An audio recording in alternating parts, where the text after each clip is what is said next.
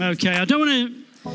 I don't want to give too much away at this point, um, but I was about the age of kind of quite a lot of you, I suspect, when I became a Christian. It was just after I'd finished at university that um, I got I got saved and got baptized. Amazing time, and. Uh, church was rather different in those days. It was the mid 1970s, actually.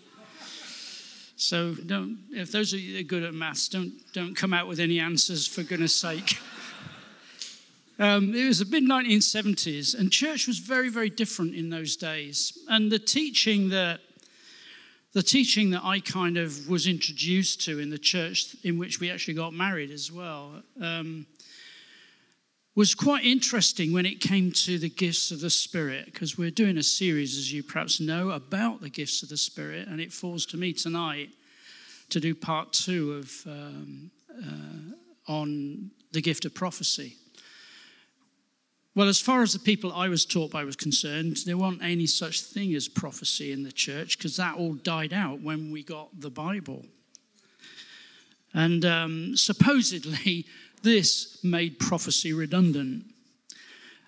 And it's taken me all that time ever since to get to the point where I am now, where I'm just, I'm still got a huge amount to learn.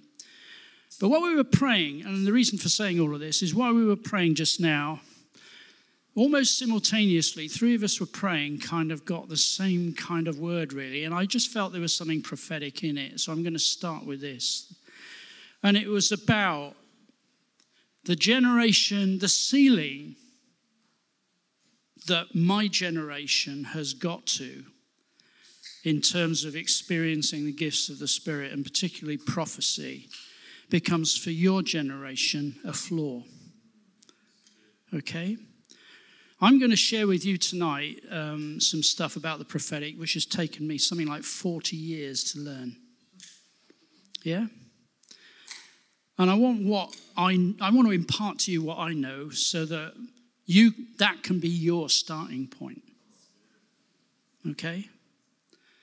And so that you can go way beyond where we've got. Because let me tell you this something about God that uh, we all need to know is there is always more. God is infinite. There's always more in Him than we could possibly imagine and far more than we have ever, any of us, already experienced. So I want to encourage you to keep pressing into the more of God. And what I want to talk to you about tonight is to give you the reason why that's an important thing to do. Because I want to give you, uh, last week you heard, was it James or Alice here? It was James sharing some of the kind of the nuts and bolts of prophecy in terms of New Testament. Well, I want to give you the big picture about prophecy tonight. I'm going to look, I'm going to, whistle stop tour in half an hour. We're going to cover what the Bible says about prophecy from Genesis to Revelation. All right, so we could be here until quite late tonight. be warned. Hope you've got your sleeping bags. Um, but what I want to do in doing that is to envision, envisage you and put into your heart what we are encouraged in the New Testament to have as our perspective on prophetic where it says, earnestly desire spirituals. And that's the word that's used in Greek, spirituals. Earnestly desire spirituals, especially that you may prophesy. And I want to I want to focus on that word especially. Why does it say especially? Why is prophecy so important? And you've got to get you've got to get why it's important because, because unless you get why it is important, you're not going to eagerly desire it more than anything else. Okay, and so that's what I want to get you to tonight, so that I get you to a position where you are in a position to go way beyond where we have got to with it. Yeah, and I, we will be the first ones to cheer you on as you press into the more that there is in God for us as His people uh, in the context of gifts of prophecy. Well, that's my introduction. I haven't even started my notes yet, and already five minutes have gone. I want to say something, first of all, about the power of words. Now, look, when I was a kid, even younger than when I got, you know, I'm not going back to however many years ago that was, but it was a very long time ago. But whenever anybody was really nasty to you at school and said horrible things to you and uh, teased you and all the rest of it, there was a defense mechanism that all kids used. And I'm not sure that they use it quite in the same way today, although it may, you know. And it was this Sticks and stones may break my bones, but names will never hurt me. All right? And that was supposed to ward off all of the nasty influence from the nasty words that were spoken to you when you were at school. But in fact, actually, it was kind of more a sort of retaliation, really, because you went away afterwards and you thought about what they had said and it really got into you and it hurt you. And it, it could, you know, words are powerful. Proverbs 18:21 says this, "The tongue has the power of life and death." We see words can either bring life or they can wound. Our words can build people up or they can bring people down. And for us, living close to God, being filled with His Spirit, enables us to be people who speak words of healing, words of blessing, words of life, words that bring fruitfulness and abundance, words that create joy, words that establish God's kingdom on earth, words that help to build the church and make her ready like a bride for the return of Jesus. And those are the things that characterize the prophetic. That is what the prophetic is about. I want to start in Genesis. I promised I'd give you an overview of the entire canon of Scripture. Well, highlights, edited highlights anyway. And I want to say something about the very beginning of the Bible. We see the power of words right the way through the Bible from beginning to end. And in Genesis 1, verse 3, we read this And God said, Let there be light, and there was light. You see, when God was at work in creation, he only had to speak, and there was light, and the heavens and the earth came into existence. Now, the scale is infinitely differently small in a sense, but our words can have creative power when they're motivated by the Holy Spirit. They can bring about positive change in people's lives. And over and over in the creation story that we read that after God made something, he saw that it was good. And once God had made man, and I love this, he wanted man, and by man I'm using man with a capital M here, so it's including men and women. He wanted man to be able to enjoy something of that process of creation too. And so we read in Genesis 2 19 to 20 that God brought the animals and the birds he made to Adam so that he could name them. And Adam looked at the animals that God had made and he saw the unique qualities that God had given each one. And he gave them names that reflected what he saw in them. In effect, he recognized and affirmed the qualities that he saw God had put into each one of them. And the prophetic operates like that in a, in a similar way for us too. Whenever we bring a personal word of prophecy to someone, it has that same quality of recognizing what God has put into somebody's life, what He purposes for them. So we say something to somebody like this This is what I see when I look at you. This is how I feel God has made you.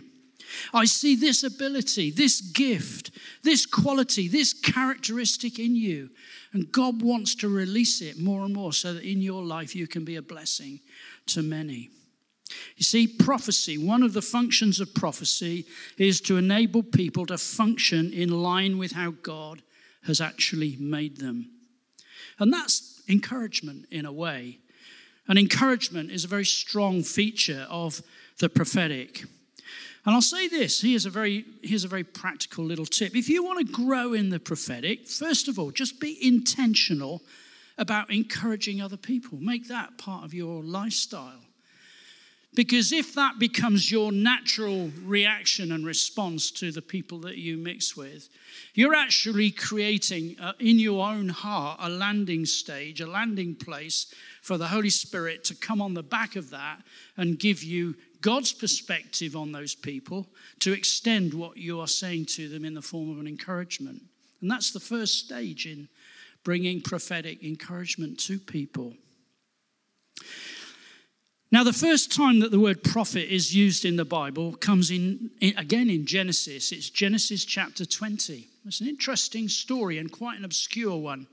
And you may not have come across it, but it's the story of Abraham when he pretends to Abimelech, the king of Gerar, that Sarah, his wife, is his sister. And uh, he's got reasons for doing that because he's afraid of this king, who's the king of a foreign country that they're passing through.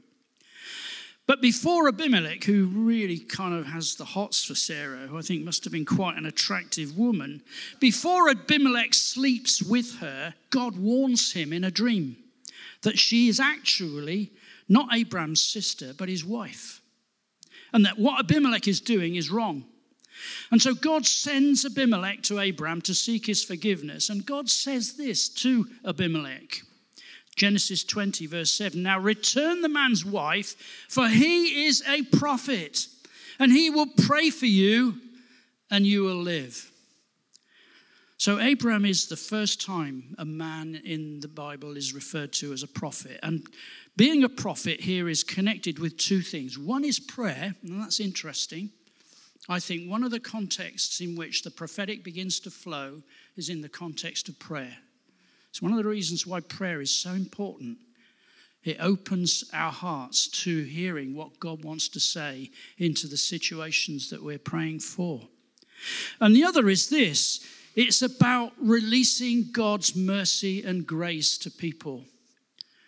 Okay, so God's saying to Abimelech, not, don't go to Abraham and he'll, he'll tell you what a rotten person you are in kind of having in your heart the desires that you have and all the rest of it. But he sends Abimelech to Abraham in order that he might experience through him God's mercy towards him and his grace. It's positive, isn't it? Incidentally, one of the first prophets mentioned in the Old Testament is a woman, it's Miriam in Exodus 15 20, just after the uh, people of God have crossed over the Red Sea, escaped from Egypt, Miriam rejoices. And it says this in Exodus 15 20 Then Miriam the prophet, Aaron's sister, took a timbrel in her hand, and all the women followed her with timbrels and dancing. So in Miriam, especially, we see a connection between prophecy and praise and worship. So, having just seen the connection between prophecy and prayer, we now see a connection between prophecy and praise and worship. And if prayer releases the prophetic, so also does praise and worship. Worship times are often times when God begins to stir what is in his heart into us for us to share. And in pr- times of prayer and times of praise and worship, those are good times in which we need to be open to what God might want to say to us or, or show us uh, uh, about what is on his heart for the place, the people and the place in which we are, in which we find ourselves worshiping him or praying to him. And this emphasizes also that the underlying purpose of prophecy is to glorify God. And furthermore, the prophets are servants of God. And though they are servants, God reveals his plans and purposes through them. So in Amos 3 7, a bit later on in, in the Old Testament, we read this Surely the sovereign Lord does nothing without revealing his plans to his servants, the prophets. So, in, in the prophetic, God entrusts us with the plans of his heart, really. But we handle those things when they're revealed to us, not with any degree of arrogance, but with the humility that is befitting somebody who is a servant of the Most High God. And then we come to Deuteronomy. And in Deuteronomy, we find the context, we find the law being, uh, being explained, and prophecy becomes regulated by the law that is given um, through through Moses, how it is to be regulated. And from here on, the prophets effectively become law enforcers.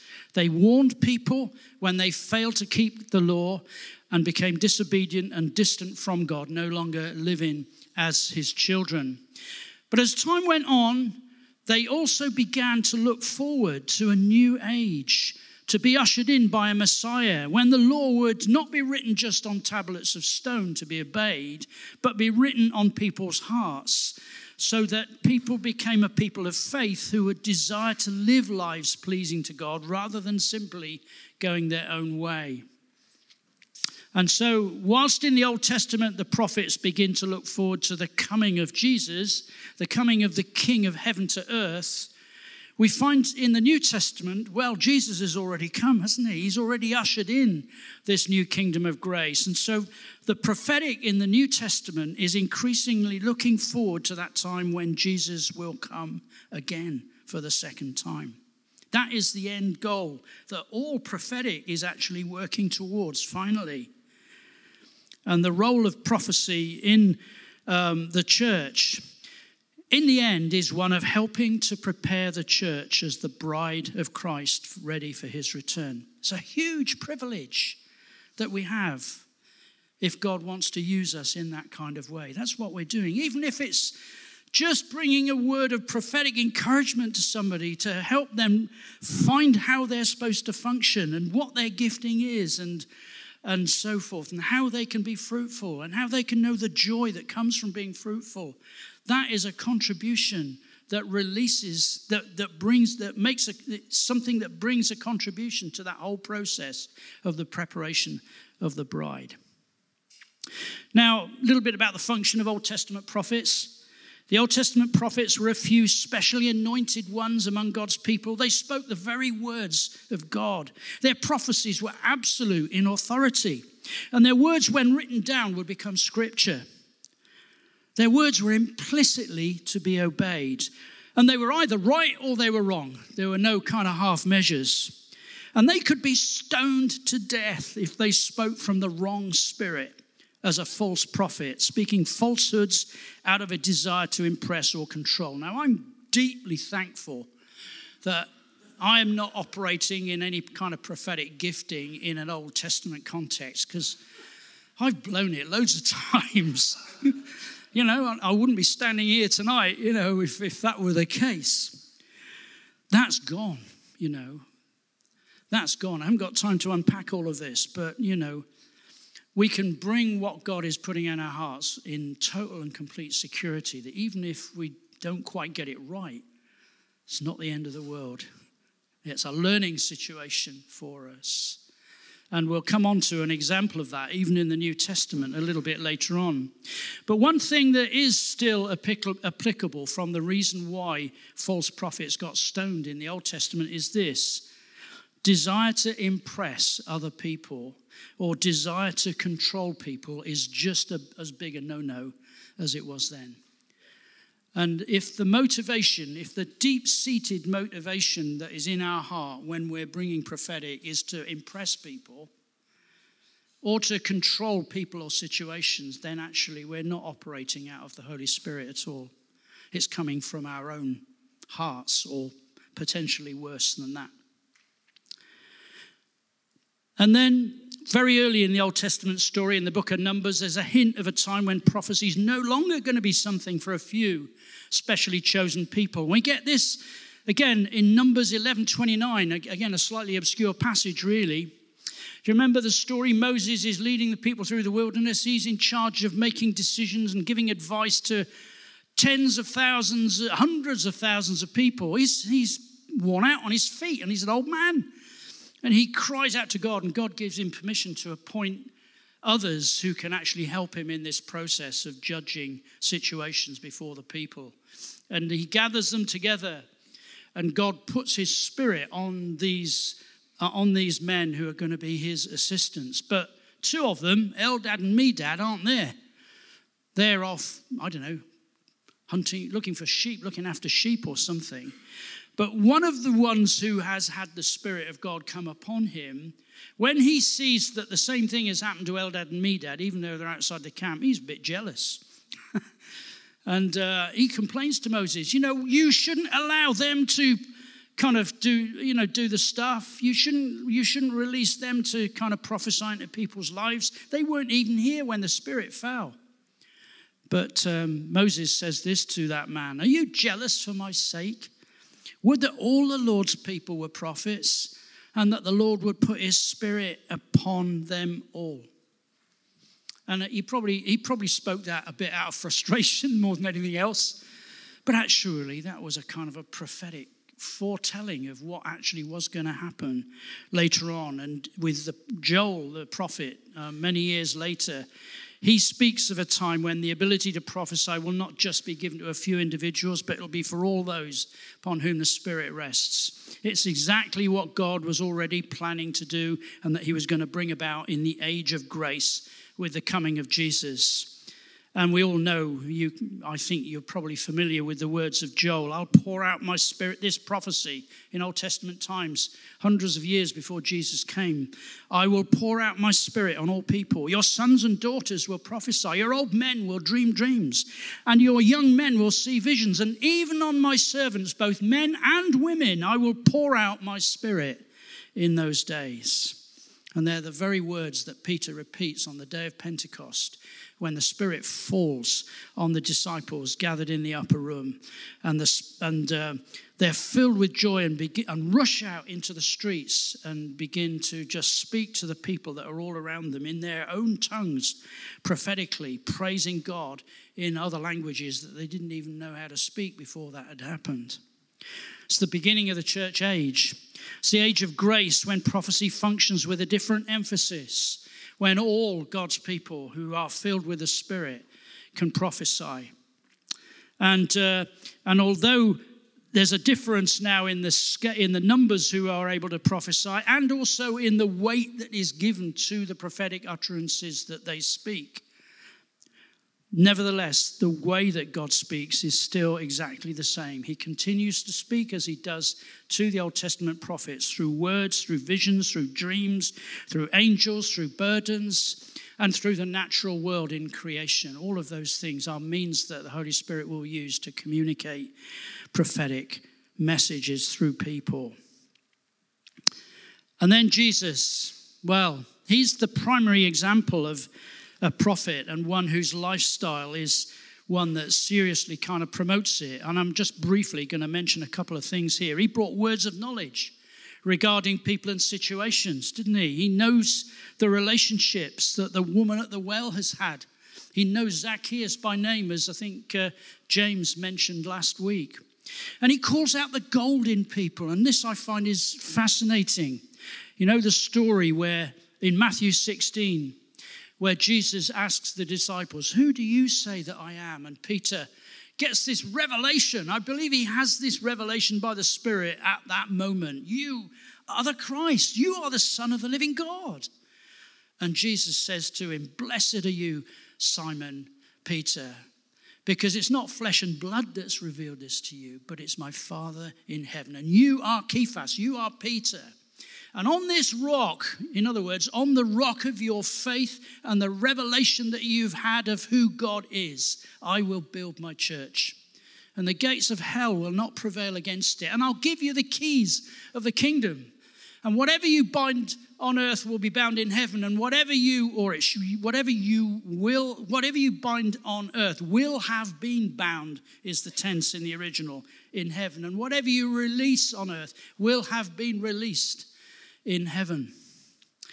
And I believe that when Jesus there speaks of the keys of the kingdom, one of the things that he's referring to is the gifts of the Spirit. The gifts of the Spirit are powerful in bringing about change, in bringing about blessing. And that's what is being dealt with there. And, prof- and Jesus also prophesies regarding the future, doesn't he? Well, we've already talked a little bit about how the spirit of prophecy was released in the church. I'm just going to move on a little bit just to give you a couple of examples of the outworking of that then in the early days of the church in the book of Acts. And in the book of Acts, there are many occasions, many, many occasions where prophecy is involved, encouraging and directing the disciples in their proclamation of the kingdom and convincing people of their need of Jesus' salvation. And if you want to do a study of the prophetic, read through the book of Acts and just underline or make a note of every time you find prophecy is, is mentioned or is happening. And the same dynamic that we see in Acts is true today or should be true today. Prophecy reveals God's heart and purpose for individuals, for groups, for churches, and for situations. And in Acts, we see, first of all, the way that it brings guidance and direction. Now, I think in this church, we're pretty good at personal prophecy. Yeah? We're at level one. There's more. Remember what I said at the beginning? There's more. And another level is bringing guidance and direction. And we've got to grow into that. We've got to grow into that. And I, I wasn't going to say this, I was just thinking about this during the worship time, actually. But in the days in which we live, the world is going to be desperate for a people who are able to bring the Word of God specifically into situations that we're increasingly going to be facing. The wisdom of heaven is needed and a prophetic people, you know, God's people are the ones that are going to have some of the keys and some of the solutions revealed prophetically about how some of the situations that the world is going to be facing are going to uh, need to be handled. But at the start of the very first missionary journey, um, Paul and Barnabas uh, uh, have this word. The church in Antioch are, are meeting together, the leaders are are fasting and, and, uh, and, and worshiping God. It's interesting. They're not fasting and praying, they're fasting and worshiping. There's an interesting one. While they were worshiping the Lord and fasting, the Holy Spirit said, Set apart for me Barnabas and Saul for the work to which I've called them. And so we get the launching of the first time that the, the gospel goes beyond um, Jerusalem, uh, Judea, and Samaria. And the interesting thing about this particular message, first of all, notice it's a verbal message, it's words. The Holy Spirit says something through somebody. Secondly, it comes as a confirmation of something that is already in the heart of Barnabas and Saul, something that they're already thinking about, something that's already desire. And it's a word that, in effect, is saying, now is the time that you should go. It's a timing word. Just hang on to that. It's verbal, it's a confirmation, and it's about timing. And by the way, an awful lot of prophetic words that come through actually are confirming something that is already a dream being carried that's been sown by Holy Spirit in people's hearts. Yeah? And then here's another different example Acts 16, verses 9 to 10, about when the gospel first comes to Europe from Asia. And Paul is. He has a dream one night, and uh, he dreams of a man from Macedonia. And in the dream, this man, presumably wearing the garb of somebody from, from, from that part of the world, um, says to Paul in the dream, Come over and help us. Come over and help us.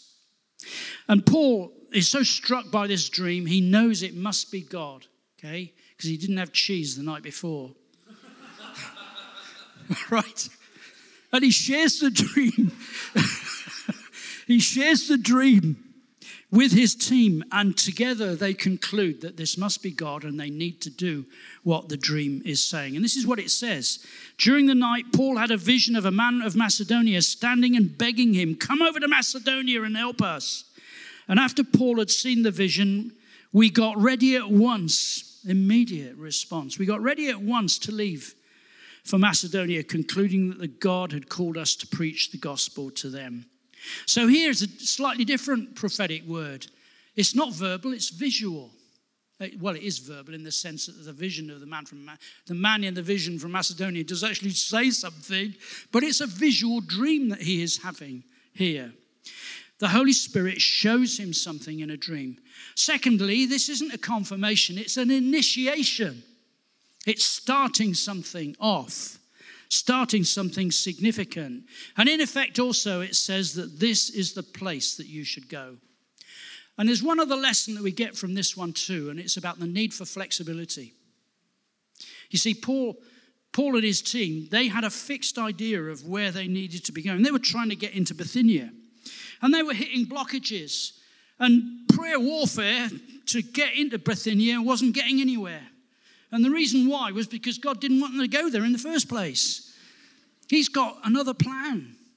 And so the lesson for us is let's be sensitive and let's be flexible with the way that we hold on to the plans that we have. And that applies to us as individuals, as couples, yeah, as groups, as churches, at every level. Flexibility. What exactly are you wanting us to do? And that's why weighing prophecy is so important. I've got to get on. How am I doing, Paul? What time am I supposed to finish? hey? In a few minutes. You're not telling me how many minutes. That's a dangerous thing to do. All right, I'll carry on. Five minutes. All right. I haven't got very long at all. Never mind. Let me just let me just give you an example um, that we experienced. We were we were leading a church in Lowestoft, a New Frontiers church in Lowestoft at one point. We'd been meeting in schools for quite a long, a long quite a number of years. We weren't very big. We were about 100 people, something like that. We didn't have any students because there were no, you know, there, were, there was no students in Lowestoft, and it was just they were just very ordinary people, not like you, lovely lot, at all. And we didn't have any particularly wealthy people. We didn't have any bankers. We didn't have any architects. We didn't have any solicitors. The most uh, well paid, the best way, uh, paid people that we had in the church were teachers and nurses. And there were a lot of old age pensioners and quite a few unemployed. So we weren't very well off at all. But we were desperate to get a building of our own because we wanted to be visible and we wanted to be in a place where we could effectively serve the, the community. And um, there was a guy that we knew as a prophetic guy, guy called Keith Hazel, who's with the Lord now, who used to visit us on occasions. And I remember him coming and sitting in our front room in the house, and I had the eldership team there. And he brought this prophetic word to us, and this was in the early, this was in the 1990s, so this was quite a while ago. But I can still remember it's a long word, but I can still remember the salient points. And he said, I'm going to cause you and enable you to find a building. And it's not going to look like a church or smell like it, or, or feel like a church or smell like a church. And it's going to be a place in solid ground, he said. And there was a lot of other stuff as well. And then right at the very end, he said, Oh, and by the way, and I think he was hesitant to include this next detail because it was a little obscure to say the least but he did add it on with a degree of hesitancy. But he said this Oh, and somewhere or other there's a connection with milk. now, you know, he said, it could well be that it's a school or something like that, you know, where you're, you know, early stages of learning being imparted. Or it could be that actually is literally somewhere associated with milk in some way, like a dairy or something. So we, you know, we were, we were really inspired. We had been looking for buildings, we'd given up on it because we couldn't find anywhere.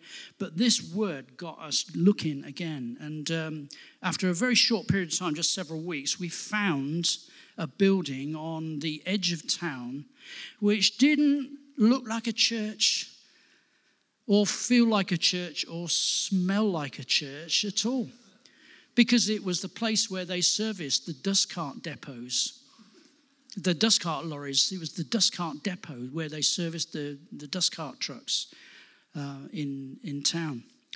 But we, we stood in this place and we just knew that this was the place that God wanted for us. Even though looking around, we thought, flip me, this is going to need an awful lot of work doing to it. Um, and then we, sh- we got to the point we shared it with the church, and um, you know, and I, I, shared we shared the prophetic word and all of every bit of it, including the bit about the milk. And then that evening, a little old lady called Ethel, who's also with the Lord now, rang me up and she said, David, you know that word you were sharing with us this, this evening? Well, you know, that's on Hadnam Road, isn't it? It's Hadnam Road. And uh, that's named after Mr. Hadnam. And he had a farm up there. And he kept cows on that farm. And he had a dairy on the farm as well. And out of that dairy, they served the whole of South Lowestoft with milk. And we knew, but we knew, but we knew that this was the place that God wanted for us. And I tell you what that prophetic word did it caused us to look and find, it caused us to know that this was the place. But actually, it put faith into the hearts of the entire congregation.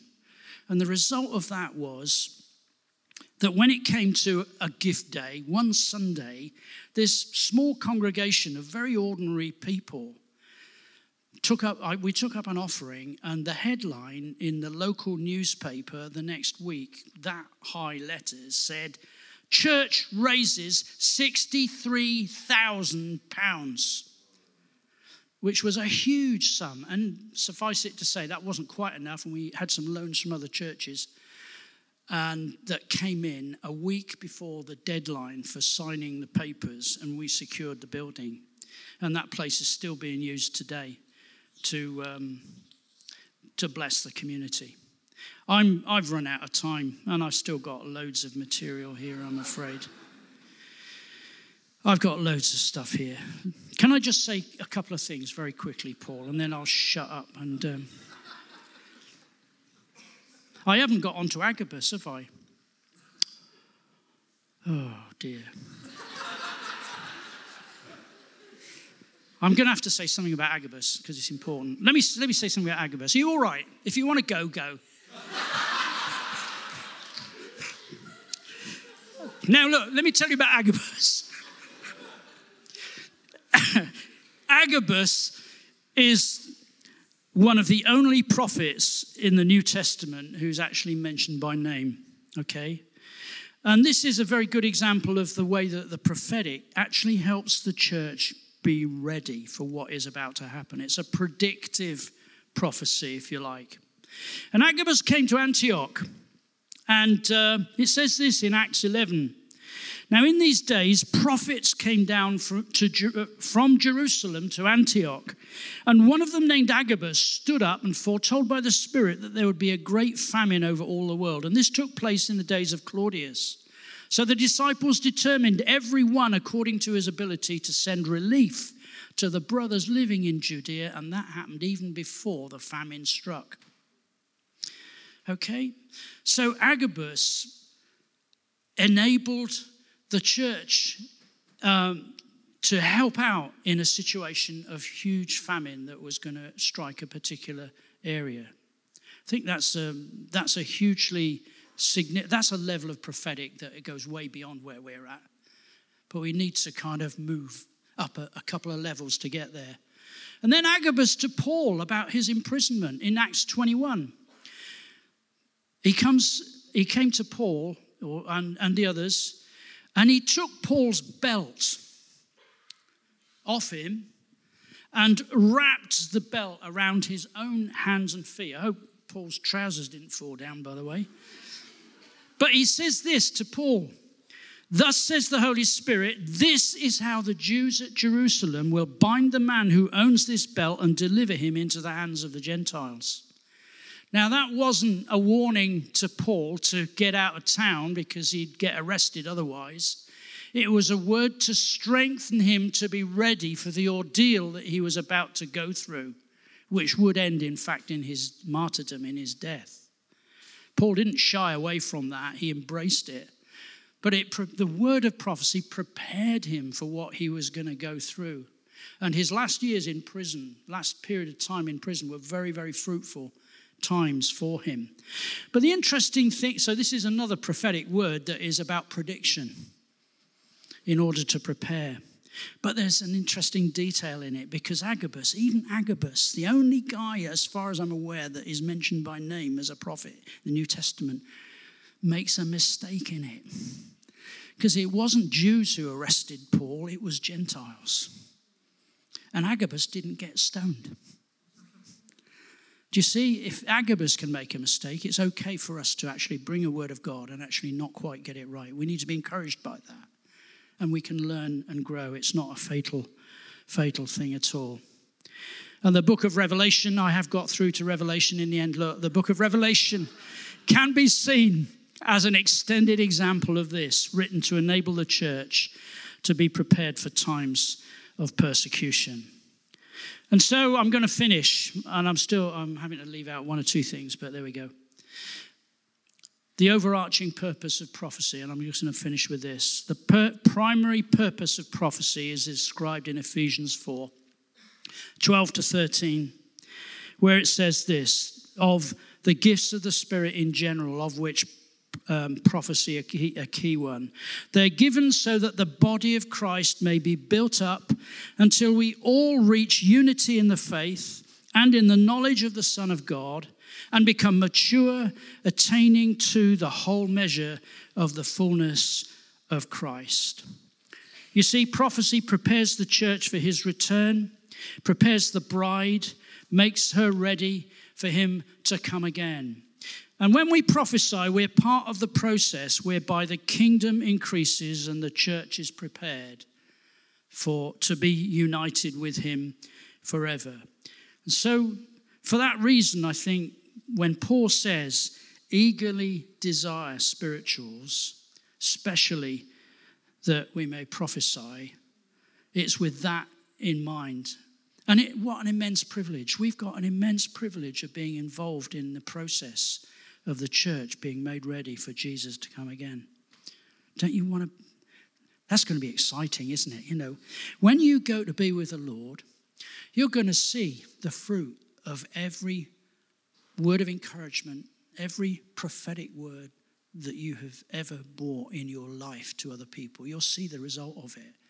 And the result of it is great glory coming to Jesus.